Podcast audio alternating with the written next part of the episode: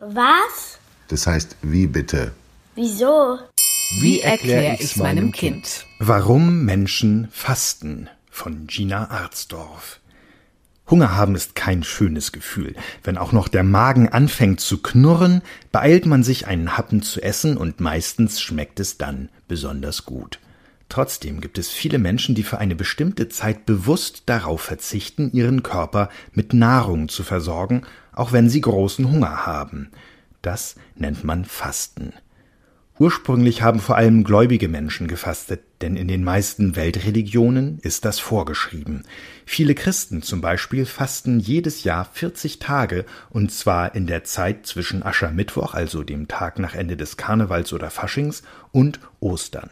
Früher gab es sehr strenge Regeln, aber heute verzichten die meisten fastenden Christen nur noch an Aschermittwoch und an Freitagen auf Fleisch.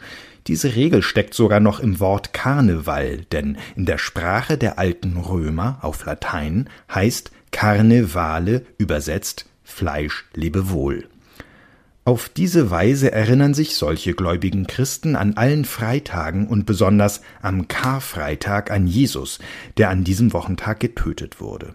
Sie essen freitags kein Fleisch, denn Fleisch galt früher als Festessen. Man will aber am Karfreitag kein Fest feiern, sondern man trauert, weil Jesus gestorben ist. Abgesehen von dieser Tradition kann im Christentum heutzutage jeder in dieser Zeit fasten, wie er möchte.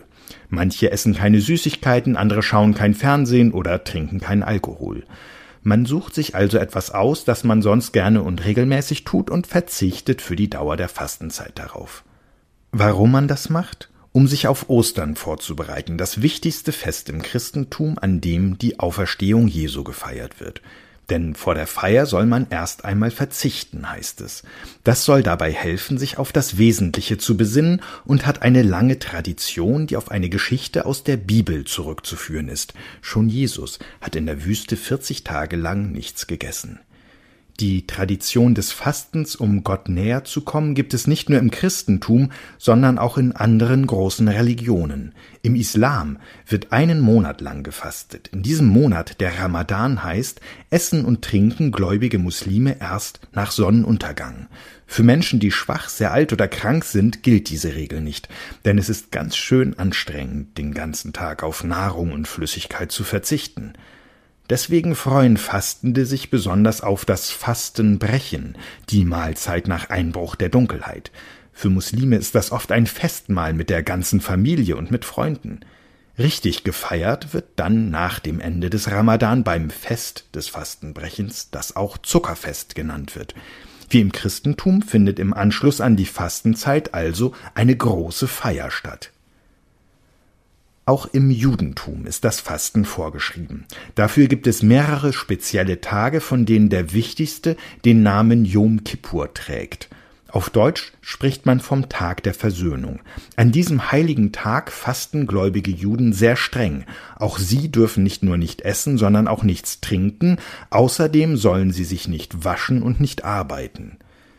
Wenn man großen Hunger und Durst hat, ist Arbeiten aber auch fast nicht möglich. Der Körper wechselt nämlich, wenn er keine neue Energie durch Nahrung mehr bekommt, in einen Energiesparmodus.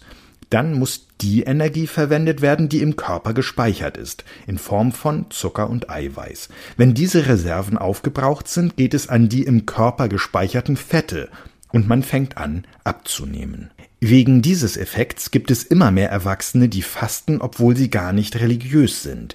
Ihnen geht es nicht darum, sich Gott nahe zu fühlen, sondern darum, ein paar Kilo zu verlieren. Und dann gibt es noch viele Menschen, die fasten, um dem Körper etwas Gutes zu tun. Die Nahrung, die wir zu uns nehmen, bereitet unserem Organismus nämlich manchmal ganz schön Probleme. Wenn man zum Beispiel zu viele Süßigkeiten oder eine große Portion fettiges Essen isst, kann es gut sein, dass Bauchschmerzen oder Übelkeit die Folge sind. Der Körper arbeitet auf Hochtouren und ist überfordert. Deswegen verdient er auch mal eine Pause, finden diese Fastenden und verzichten für ein paar Tage auf schwer verdauliche Nahrung. Sie nehmen dann ausschließlich sehr leichte Kost zu sich, die dem Körper keine Schwierigkeiten macht, oder sogar nur Flüssigkeit in Form von Säften, Gemüsebrühe oder Wasser. Auf diese Weise kann der Körper sich von innen reinigen.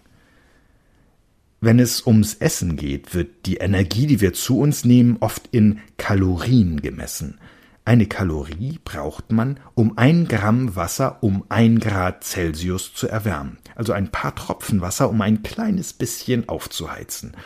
Normalerweise führen wir einem erwachsenen Körper täglich 2000 Kilokalorien zu und eine Kilokalorie sind sowieso schon mal 1000 Kalorien. Mit dieser Menge könnte man das Wasser in einer ganzen Badewanne um 15 Grad wärmer machen, von viel zu kalt, um hineinzusteigen, zu gerade richtig warm. Wir Menschen brauchen diese Energie zum Teil auch zum Heizen, um unsere Körpertemperatur zu halten, aber auch für jede Bewegung und zum Denken. Kinder und Jugendliche brauchen natürlich auch zum Wachsen Energie. Deshalb müssen sie, wenn sie es überhaupt machen, beim Fasten ganz vorsichtig sein.